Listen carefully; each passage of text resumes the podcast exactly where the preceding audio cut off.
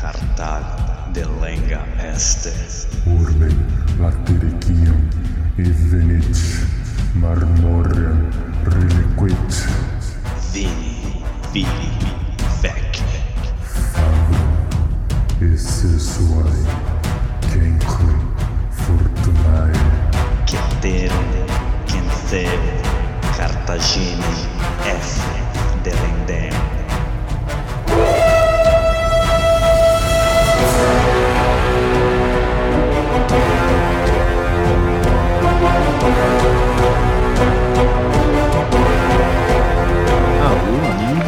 Alô galera, estamos de volta para o 70 episódio do podcast Roma Nua e Crua.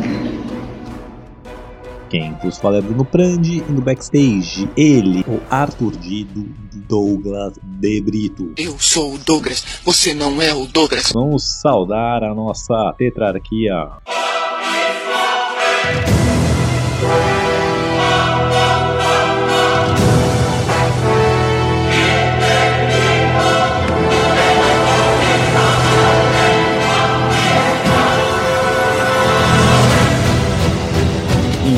Imperator Maximus Nicolas Frandi. Nossos Césares Lucas Frandi e César Casolari. E nosso primeiro senador Danilo de Oliveira. Vamos recapitular.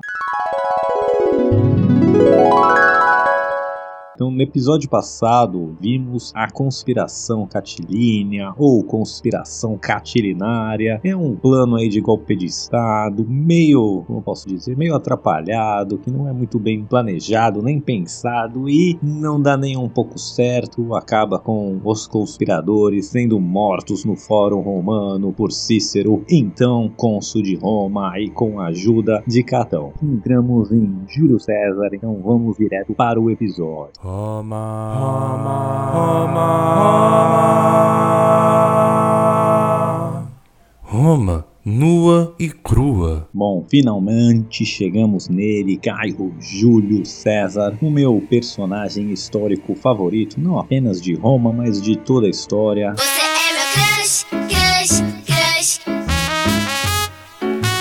Cara era muito zica, espero aqui fazer jus à história dele e poder transmitir isso. Já quero logo deixar de cara que vai ter múltiplos episódios. Então, se você tá chegando agora e quer conhecer um pouco mais da história de Roma, temos mais de 60 episódios aí para trás para vocês conferirem. Mas quem tá chegando agora, dá para vir daqui e se tomar sequência, né? Eu sempre tento ir mantendo a linha do tempo de Roma, é, falando dos eventos mais importantes e dos personagens mais importantes, né? Então chegamos aí até 63 a.C. com a conspiração catilínea. Nesse episódio a gente vai voltar um pouco tempo e contar a trajetória de César, né? Ele já está aí, já foi citado algumas vezes, mas ele ainda era um, um coadjuvante aí da história romana, ainda não assumiu o protagonismo. Daqui pra frente, aí 63, 62 pra frente, que ele vai assumir realmente o protagonismo e não vai sair mais de lá. Mas vamos dar contexto e voltar sua história desde o comecinho até a gente chegar aí no, no ano de 63 a.C., que aí a gente vai tocar do episódio é, da semana que vem em diante. Então vai ter muito Júlio César aí, uma overdose pra quem gosta aí, então vem com a gente. Mamma mia! È Bruno! La podcast Roma Nui Crua! Bom, é, o cara era zica demais, né? Então ele vai se exceder aí, vai fazer o nome dele em quase tudo que ele mete a mão, vai ser famoso como advogado, como político, como soldado, como general, como escritor, como governante, como pegador da mulherada. Ele não quer saber quem morreu, ele quer beijar a viúva. Então o cara vai atacar em todos os frontes, completão, Júlio César, ou JC, ou Julião, chama de JC aqui. Ele vai nascer no ano 100 antes de Cristo. E ele nasceu numa família aristocrática, né? Os Júlios. É, o seu pai chamava Caio Júlio César, nome igualzinho ao dele, sempre só para ajudar, como a gente já viu, o Rick Holmes era muito bom.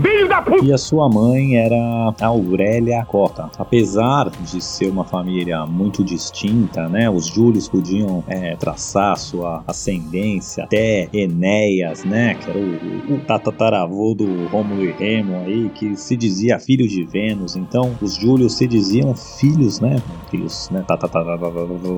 Netos, mas de, de Vênus, mas podiam traçar sua linhagem a deusa Vênus. E por parte de mãe, Aurélia Cota, ela podia traçar, né? Podia se traçar linhagem até Anco Márcio, o quarto rei de Roma. Então, pagava um pau de ter uma linhagem descendente, né? De reis e deuses. E cara era, não era pouca merda, não. Porém, a sua família já não vivia o maior dos esplendores, né? Ele já passou, posso dizer assim, a sua maior, a sua boa fase já, já tinha passado dos Júlios no geral. E eles já não eram uma família muito rica, né? Eles eram uma família patrícia, mas não tinham aquele dinheiro todo. A gente não tem muito da infância do Júlio César, né? Até porque ele se escrevia sobre crianças na época. E a gente sabe que ele, o pai dele vai morrer aí quando ele tem 15 para 16 anos. O pai dele também perseguia uma carreira política, apesar de não muito sucesso, mas não estava sempre em casa. Basicamente, o nosso JC vai ser criado pela mãe, a Aurélia, que já citei aqui, e outra mulher também que vai ter grande influência na sua vida vai ser a tia, a Júlia. Essa tia foi aquela que casou com o Caio Mário, lembra? No episódio do Mário a gente falou desse casamento, né? Que o Mário vinha dos populares, ele era plebeu e para ascender na carreira, né? Ele já estava com muito sucesso, mas ele se liga a, aos Júlios, né? Que já era uma família patrícia é, e foi aí com essa tia do Júlio César. Então essa também era uma mulher que vai ter muita influência sobre a sua vida. E aí com 15 para 16 anos que o pai morre, o, o Caio Mário também já tinha morrido, né? A gente já viu isso lá para trás. E o Júlio César então que vai virar o, o pai de família, da família dos Júlios com apenas 16 aninhos. E vamos dar mais uma navegada aí nesse começo de vida, nessa adolescência do Júlio César.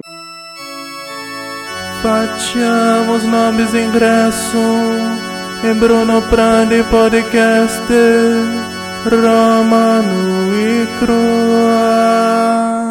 Então, voltando um pouco no tempo, a gente lembra, né, viu essa guerra civil entre Caio é, e Sula, né, entre o Caio Mário e Sula. Então, primeiro o Mário toma o poder, depois é, o Sula retoma, expulsa eles, vai lá para as guerras mitridáticas. Aí o Mário se junta ao Lúcio Cornélio Sina e conseguem retomar Roma, né? Eles retomam Roma e parece que vai ficar tudo bem para o Júlio César, né? Afinal, o, tio dele lá é o Bambambam, Bam Bam, o, o cônsul que acabou de retomar o poder. Porém, né, depois dessa retomada de Roma aí junto com Sina, o Caio Mário vai ser eleito a sétima vez como cônsul, mas logo bate as botas e deixa Roma sob o controle total do Lúcio Cornélio Sina. Até então não estava ruim pro Júlio César, afinal, né? Eles eram aliados aí. Agora parece que piorou. Mas o Sina já vendo algum tipo de, não sei, um futuro promissor no Júlio César, ou quem sabe uma ambição é, sem tamanho, ele resolve então nomear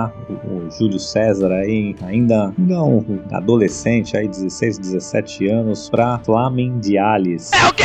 Que era um sacerdote de Júpiter, uma, um dos sacerdócios mais antigos e arcaicos de Roma. Aí parece que ele levou a sorte grande, né? Porque para se ser é, esse sacerdote precisava ser patrício e precisava ser casado com uma patrícia. E aí o Sina então ainda vai casar sua filha com o nosso JC. O nome dela era Cornélia, já é sugestivo, né? Bom, é, parece que tá tudo, tudo bem pro Júlio César, casado com a filha do, do Bambambam Bam Bam da cidade, sacerdote de Júpiter, porém esse cargo de sacerdote trazia algumas coisinhas aí, trazia um, uns cinderovos aí, umas surpresinhas. Por quê? É, esse cargo, como eu disse, era arcaico e trazia algumas coisas que iam impedir a trajetória que o Júlio César queria para si, né? O que que esse cargo exigia? Que o, o preocupante, usasse um chapéu pontiagudo o tempo todo, estilo a la Merlin, é, que ele não podia cavalgar, então essa pessoa não poderia cavalgar, andar de cavalo, não podia, o Flamin de Alice também, ele não poderia ver um corpo morto. Então, para quem pretende ser soldado, matar no campo de batalha, ver morte era uma coisa corriqueira, mas ele não ia poder nem usar cavalo, nem ver um corpo morto. E pior de tudo, não poderia deixar a cidade, que esse cargo era proibido de passar um dia fora da cidade. Então, ele estava ali preso em Roma ia ficar ali é, travado naquela posição. Era um cargo vitalício, ou seja, Sina achou que acabou com, a, com as pretensões de Júlio César. Vai tirando seu cavalinho da chuva.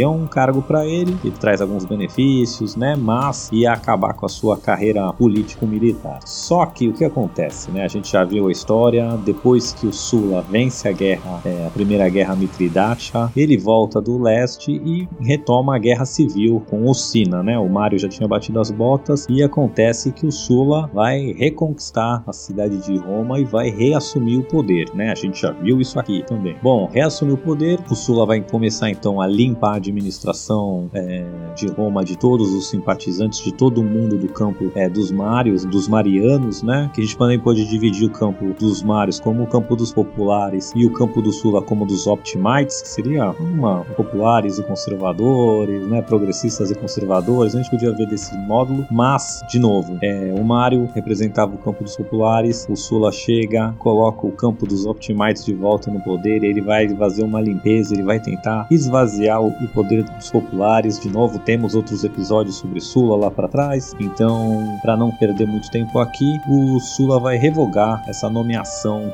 do Júlio César ao cargo de Flamindiales, ao cargo do sacerdote de Júpiter. O que era uma boa pro Júlio César, né? Ele não queria ficar preso nesse cargo, ele falou: Não, beleza, entrego aqui, ó, sem problema, não vou criar caso por isso. Só que o Sula também exige que o Júlio César se divorcie da Cornélia, filha do Sina, né? Que ele acabou de matar aí, que acabou de morrer na guerra civil. Na verdade, não foi o Sula que matou, os próprios soldados mataram ele, mas voltem lá para trás e ouçam os outros episódios. Bom, o Júlio César, ele mete o louco e fala: Não, não vou divorciar da minha mulher. Eu, por alguma razão, gosto dela e vou bater o pé e vou ficar com ela. Quem tu pensa que é? Ditador de Roma? E o cara era ditador de Roma, né? Como a gente sabe. Então o que acontece? O Júlio César vai parar nas proscrições do Sula. É, aquela lista de nobres que tinham que ser assassinados. O Júlio César, por desafiar o Sula e não cumprir a sua ordem de divórcio, né? Não se divorciar da Cornélia, ele vai acabar na lista de proscrição e vai ter que fugir de Roma agora pela sua vida. Lembrando que quem estava nessa lista de proscrição podia ser morto por qualquer cidadão, era só levar a cabeça lá pro Sula que ainda ganhava uma bela de uma recompensa. E quem desse abrigo para alguém que estivesse na proscrição também era condenado à morte. Então era realmente uma posição muito difícil estar nessa lista do Sula aí. Mas o Júlio César tinha bons contatos, ele vai fugindo é, do Sula, parando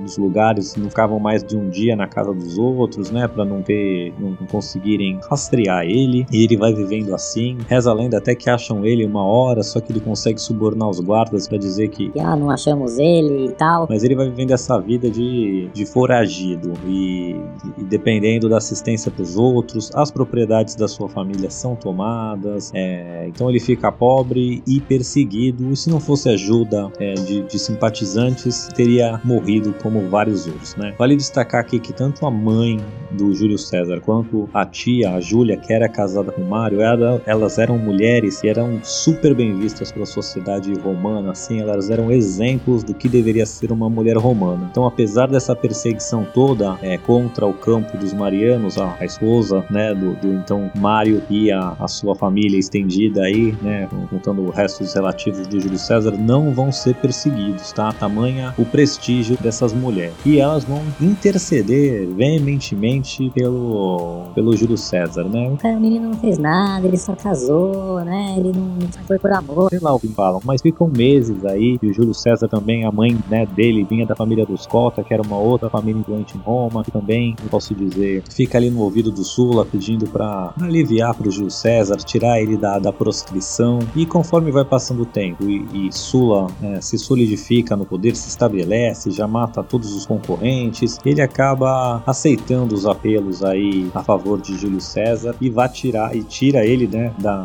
da lista da, da proscrição. Mas ele ainda reza a lenda que faz um aviso. Ó, vocês estão pedindo por ele, mas esse rapaz aí, é, ele tem muitos Marios dentro dele, um dia vai ser o, o fim do campo dos, dos Optimites, dos, do fim do campo dos conservadores. Meio profético isso, né? Bom, o nosso Júlio César então sai da lista de proscrição, é um homem livre de novo, digamos assim. É, ele volta para Roma, mas percebe que não vai ser uma boa ali enquanto Sula tá no poder, apesar de ele não tá mais marcado para morrer, não é uma boa ficar desafiando o cara ali, né? E aí então que ele vai começar sua carreira militar. Ele vai se se juntar ali, vai se alistar para servir com o comandante ali, com o governador das províncias da Ásia ali do leste e ele vai então tá com a carreira militar de verdade. Vai dar merda, vai dar merda, vai dar merda, vai dar ele ainda era novinho, vai servir, né, como, não como oficial ainda, como soldado mesmo. Lógico que vinha dos patrícios já tinha uns bois, não ia ser aquele soldado super raso lá,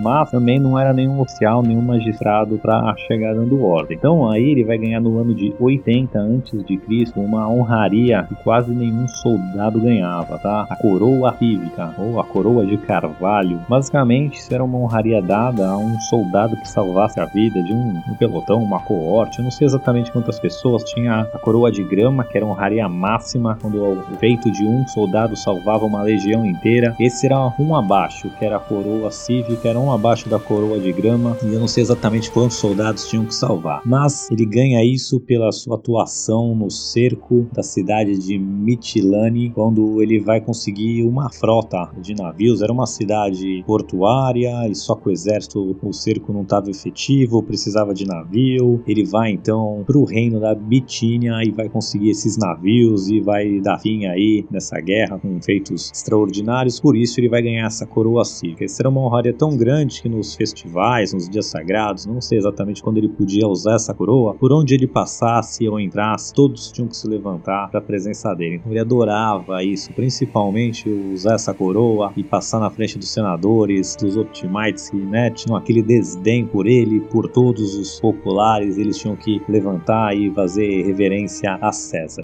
Se fodeu! Essa era uma reverência militar, é, e para ganhar tinha que os soldados foram salvos por você realmente e dizer e, e, dar testemunho que se não fosse você eles estavam mortos. Então não era pouca coisa, não. O cara realmente, como soldado, fez algo quase inigualável, né? Que poucos fizeram. E aí já suas honrarias vão, vão subindo. Mas nem tudo são flores, ou pode, podemos chamar de flores, né? Nessa, nessa campanha militar aí, porque, como eu disse, ele precisou ir para Bitínia, conseguir barcos lá para terminar com esse cerco, mas ele vai pedir lá barcos para Nicomedes IV, o rei da Bitínia, fica um tempo longo lá. Quando acaba essa, esse cerco aí, ele volta para lá e rolam os rumores que ele teve um, um, romance, um caso aí com o rei Nicomedes IV. Um lance é um lance, um lance não é um romance. E os adversários dele vão dar um apelido aí para essa época que vai durar para sempre também. Eles vão chamar o César de Rei da Bitínia. É, e vai ter pichações em Roma, zoando César, que é Rei da Bitínia, que ele conquistou a Gália. Isso mais pra frente, né? Mas o Nicomedes conquistou o Júlio César. Ele, claro, nega isso veementemente, mas vai ser um apelido que dura para sempre e vem dessa história aí. Bom, passado aí esse episódio, em 78 a.C., Sula morre. E aí o JC, então, ele se sente confortável para voltar para Roma de vez, né? Agora o Sula tá morto, ele tá mais relaxado. Ele volta lá pro bairro de Subura, que foi onde ele cresceu. Não era um bairro é, abastado, era um bairro de classe média. É, geralmente as propriedades dos melhores senadores, ficava lá no Morro Aventino, Palatino, que é onde ficavam os prédios públicos. E o Júlio César tava ali num, num bairro de classe média baixa. Ele cresceu ali e principalmente depois que ele foi para as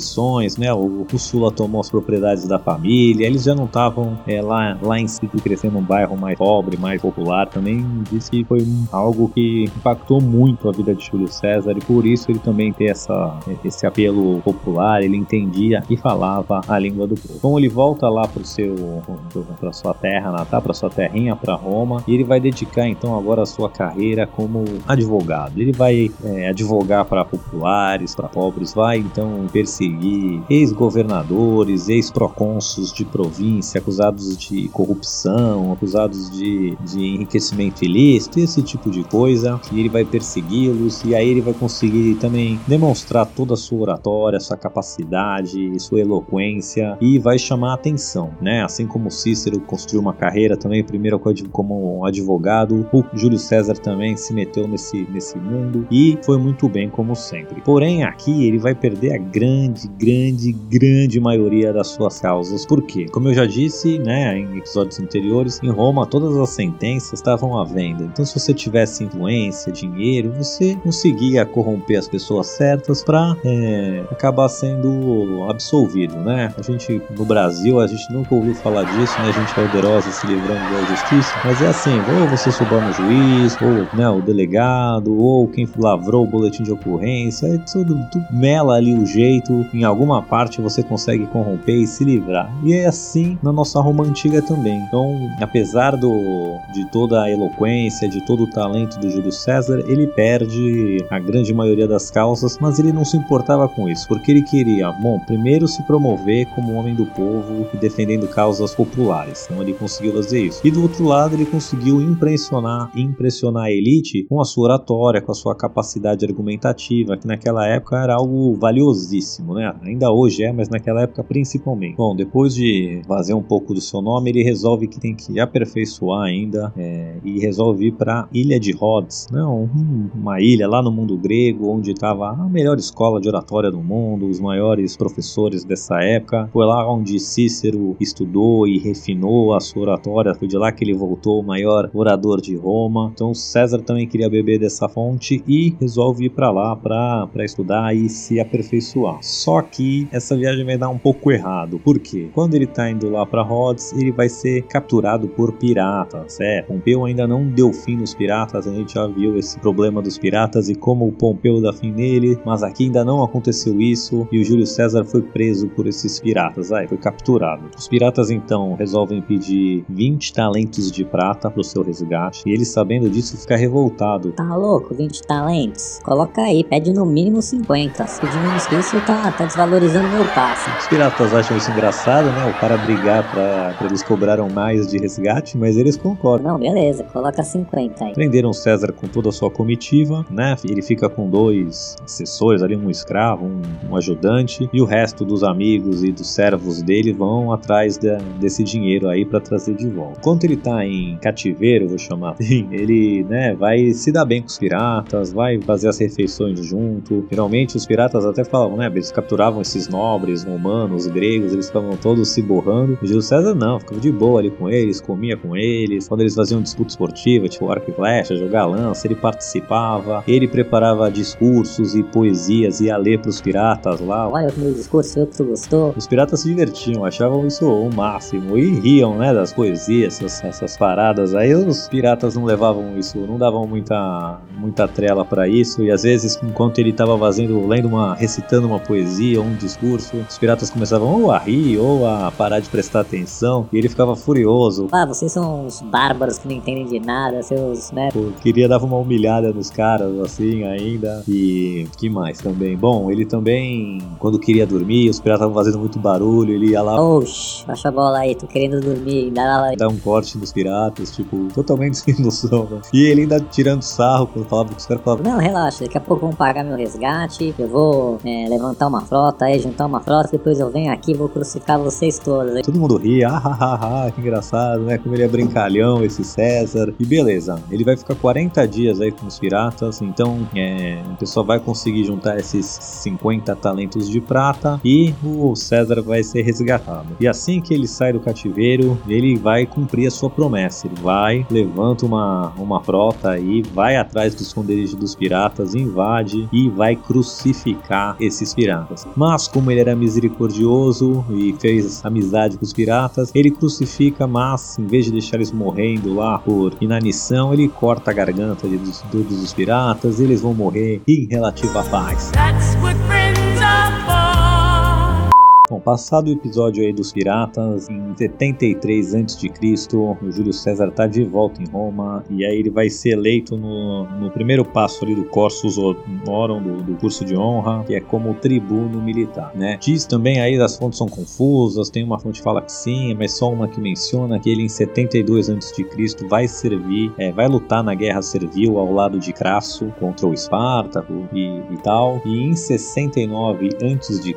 ele vai ser eleito questor. Vai dando sequência aí no seu Corsus Honor. Só que nem tudo vai ser alegria no, no ano aí de 69, porque a sua tia, sua tia amada, Júlia, ela morre, né? E era normal os patriarcas da família, no caso aí é ele, né? É, é, quando uma, uma figura importante feminina morre, ter uma, uma oração, uma oração no sentido de curso, né? Então faz um discurso no fórum e depois uma procissão aí fúnebre, né? E aí o Júlio César dá um baita discurso que deixa todo mundo, né, assim, tocado com, com as falas dele. E mais que isso, quando vai começar a procissão, o que era normal quando uma, uma matriarca importante morria, trazer as imagens do marido, né? Só que o marido da Júlia era um Mário e, né, as imagens do Mário tinham sido proibidas desde que Sula assumiu o poder, fazia, né, quando ele fica como cônsul, como ditador perpétuo e faziam mais de mais de década que ninguém via nem se ouvia falar em Mário. Então, quando o Júlio César faz aquele baita discurso e sai em procissão com as imagens do Mário, né? Fica todo mundo em polvoroso em Roma e principalmente os populares, né? Porque assim, o campo do Sul, que era dos conservadores, dos optimates, eles reprimiram esses populares, né? E o Mário, apesar de ter feito muita coisa errada, é, com essa procissão, com essas imagens, o povo se lembra, principalmente os populares, as coisas boas que ele fez, né? Lutar por direito de cidadania, reformar o exército, transformar as massas em,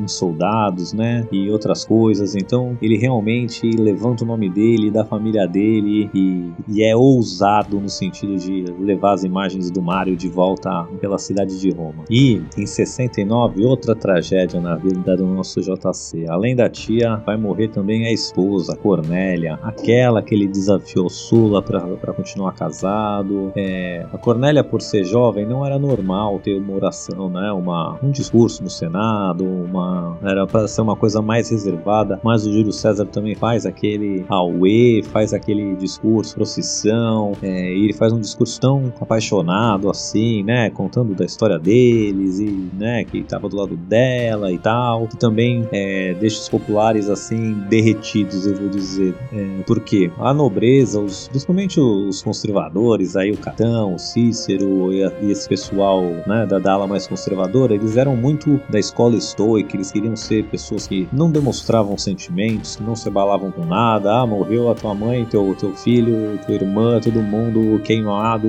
algo horrível. Os estoicos tinham que. Ah, ok, mais um dia, segue a vida. Nada os abalava, eles queriam passar essa impressão, né? É, e o Júlio César não, era um cara passional, era um cara que falava com emoção, que, que demonstrava sentimento, e, e, assim, mais uma vez, ele vai ganhando ponto com a população e vai se diferenciando do, do de todos, né? Porque pô, o legal, o cool da época era ser estoico e ele era um cara passional, ele se vestia diferente, ele era o cara diferentão e com essa oração aí, com esse discurso para a falecida Cornélia, ele também vai ganhar muitos pontos. Bom, depois disso ele ainda vai servir na Espanha quando acaba o, o cargo dele de, de questor.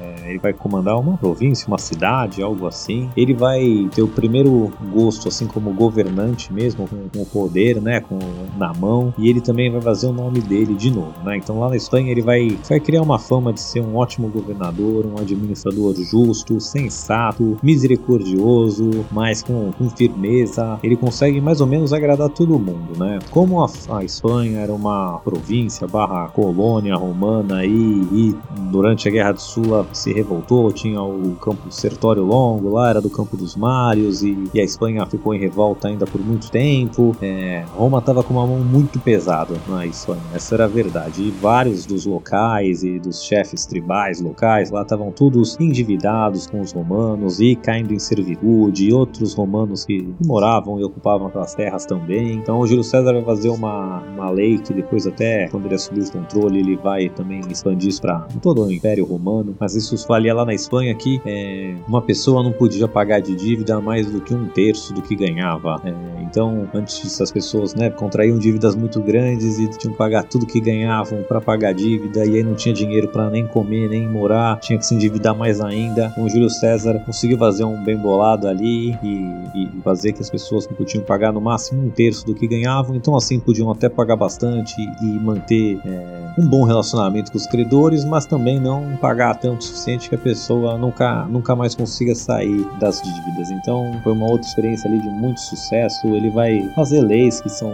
muito bem escritas e que são muito fáceis de ser implementadas. Veremos isso mais para frente, mas ele tem esse primeiro, é, posso dizer assim, essa primeira experiência com a caneta, com a legislação lá e vai dar um show como, como tudo que ele fez na vida. Quem é este podcaster? É o Bruno Brandi! Bruno Prandi. Bom, passa um tempo lá, volta da Espanha, vai de volta em Roma em 67 a.C.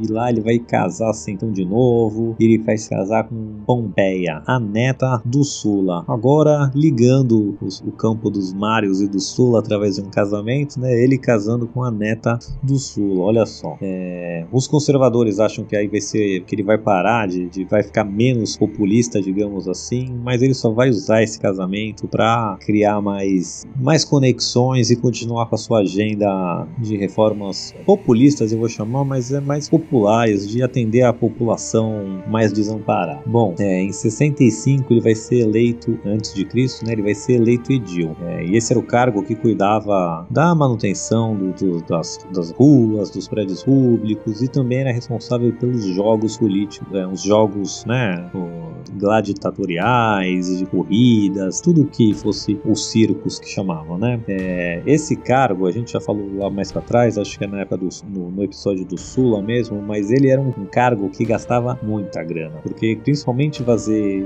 jogos custava uma grana violenta, então era normal, mas era onde você fazia o seu nome, então era um cargo que você ocupava para gastar um monte e realmente ficar uma figura super conhecida. E é, o Júlio César, né, ele sempre foi espalhafatoso, digamos assim, e para concorrer ele já tá se endividando, essa parte da vida ele já tá todo endividado. E, e para exercer esse cargo de Dio, né, reformar as estradas, ele quer deixar Roma mais bonita do que nunca e fazer os jogos mais incríveis que já ocorreram em Roma, então ele planeja os jogos mais fenomenais que Roma já viu, é, reforma a cidade, os monumentos públicos o máximo que dá, mas isso tudo com dinheiro emprestado, o cara tá devendo, sei lá, fosse hoje centenas de milhões de dólares seria assim, e ele continua se endividando, metendo louco, mas é, construindo o nome dele. E aí que ele vai criar uma amizade também com o Crasso, Marco Licínio Crasso, um que, que a gente já falou também bastante dele, que era o homem mais rico de Roma. Ele se junta aí porque o Crasso, que era o mais rico, mas tinha zero apelo popular, né? Júlio César era um cara brilhante, com muito apelo popular. Ele meio que resolve bancar o Júlio César para ter o Júlio César no bolso, né? Como um aliado e também ganhar um pouco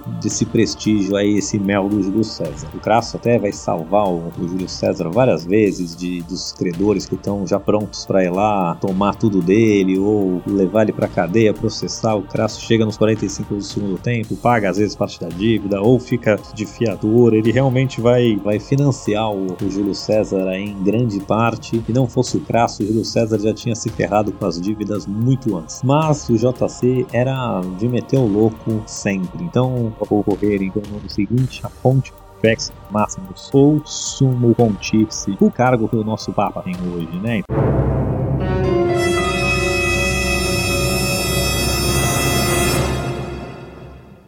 Cargo de Sumuro Pontífice já existe lá desde Numa Pompílios, que a gente já viu no terceiro episódio, e o César vai concorrer a esse cargo. Né? Era um sacerdócio, mas também era eletivo, e esse cargo era geralmente assim: quando você era um político de fim de carreira, você ia concorrer para ele para tipo, morrer como sumo sacerdote. Nunca na história de Roma um, um jovem tinha concorrido a esse cargo, mas não tinha nenhuma lei que impedisse um jovem de concorrer. E o Júlio César resolve concorrer então a esse, esse cargo. E não só concorrer, né? Subornar as pessoas, fazer campanha, tudo que custa uma grana preta, né? E é, ele tá concorrendo com os dois, dois senadores que eram ex-cônsules, ou seja, pessoas que estavam acima dele em prestígio, em ranking, em patente, e mesmo assim ele tá concorrendo, tamanha sua popularidade. Um desses senadores ainda vai chegar pro Júlio César e pedir: Cara, abandona a corrida, porque esse cargo eu quero, eu já fiz minha vida, agora é só, né, minha última honra aqui, quero morrer aqui. Você ainda vai ter a vida inteira aí, depois que eu morrer, você concorre a esse cargo e assume. Aí o Júlio César falou: Não, eu quero o cargo também, pra que, que eu vou abrir mão? O cara fala: Meu, vou pagar quanto tu deve, né? Centenas de milhares de, de dólares, aí eu vou pagar a tua dívida inteira. Me dá aqui todos os teus boletos, tudo que tu deve, eu vou zerar tuas dívidas, vou pagar tudo e tu sai da corrida, deixa eu ganhar, porque não é questão de dinheiro, pra mim é questão de, de prestígio. E o Júlio César fala: Não. Não. Não vou. Não só se nega a sair da corrida, como ele então vai pegar mais dinheiro emprestado para fazer uma campanha mais, é, mais cara ainda, para subornar mais gente ainda. E quando ele vai pro dia da votação, ele diz pra mãe até, né, que. Oi, mãe, hoje eu volto ou como sumo sacerdote, né, o sumo pontífice, ou eu nem volto mais. Porque se ele não conseguisse esse cargo, ele tava ferrado, né? Não tinha como pagar as dívidas, não tinha como pagar nada. Mas, devido a todo o seu investimento, aí ele vai conseguir, então, o cargo de Pontifex Maximus.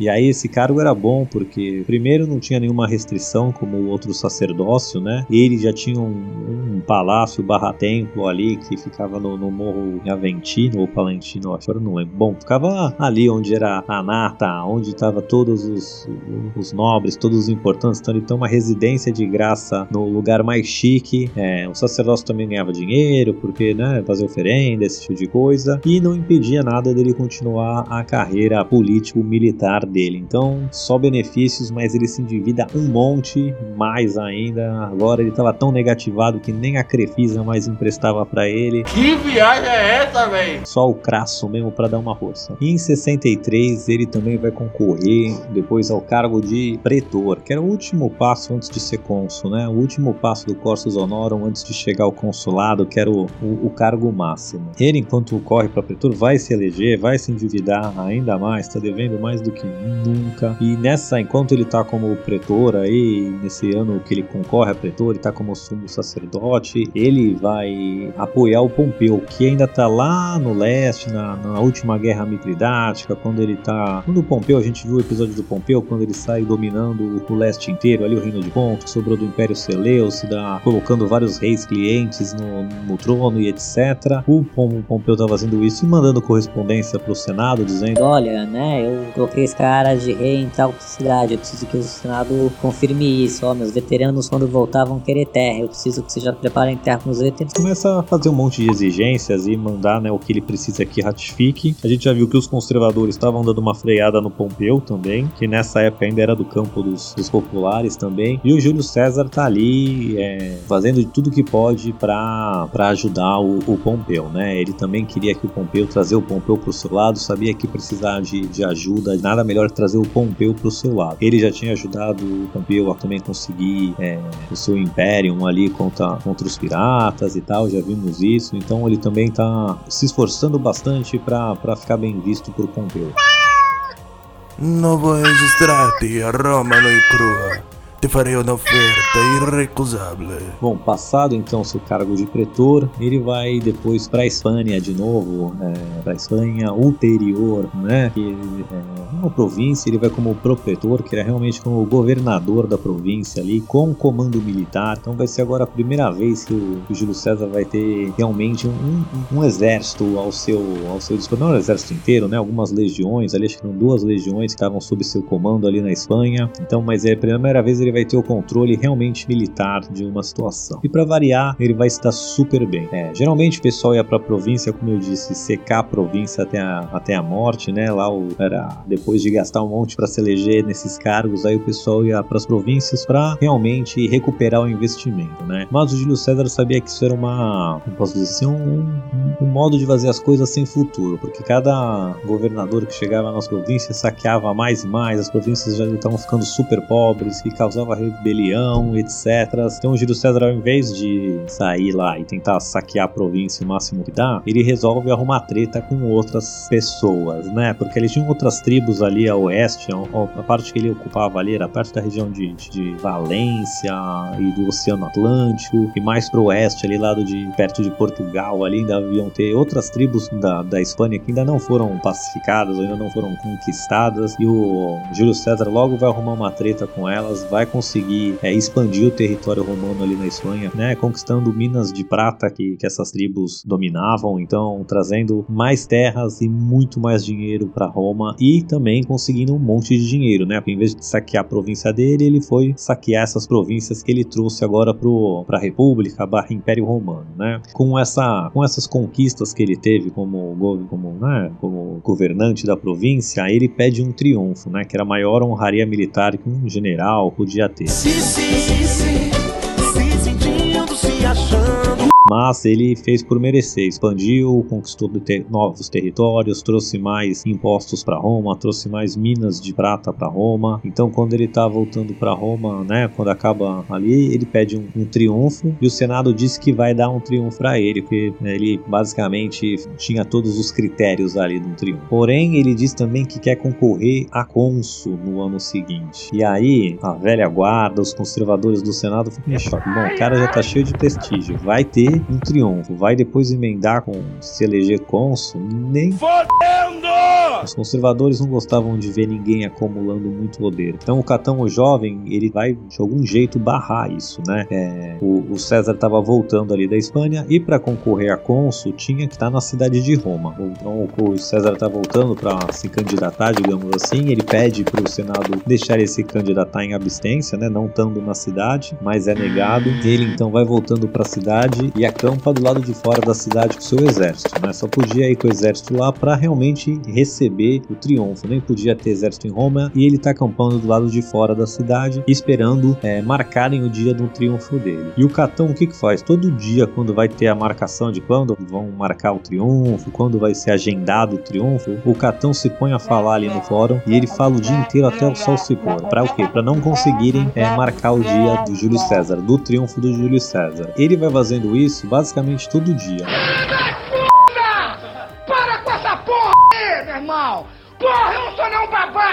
Até chegar a data que os, as pessoas que vão concorrer ao cargo de cônsul têm que realmente se inscrever. E o que, que o Catão tenta fazer então? Agora o Júlio César vai ter que escolher. Ou ele concorre a cônsul, porque ele tem que desbandar o exército, entrar na cidade e pedir para né, e se candidatar. Ou ele vai ter que deixar a disputa de cônsul para um outro ano, para o ano seguinte, porque para celebrar o triunfo ele vai passar a data, só vão agendar a data do triunfo dele para depois desse dia de se candidatar candidatarem. E o que, que ele faz? É, o Catão acha que bom, jamais alguém vai a, abrir mão de um triunfo, né? Que é a maior honraria que um general pode ter. Cônsul tem eleição todo ano, então ele vai celebrar o triunfo dele. Outro ano ele concorre, não vai conseguir fazer os dois no mesmo ano. E achou que assim conseguiu se livrar de César, né? Só que César então faz o impensável. Ele desbanda o exército dele e entra na cidade para concorrer a Cônsul celebrar o para poder correr com. O cara era muito zica, né? Roma, Roma,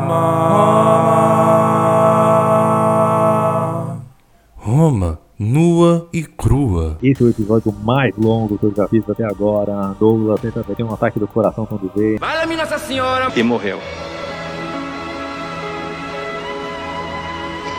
Mas é isso aí, pessoal. Vimos até o Júlio César chegar aqui, chegar na data atual onde estavam parando o podcast. Semana que vem veremos se ele vai conseguir se eleger ou não e quem ele vai se aliar. O primeiro triunvirato. Fique com a gente e até!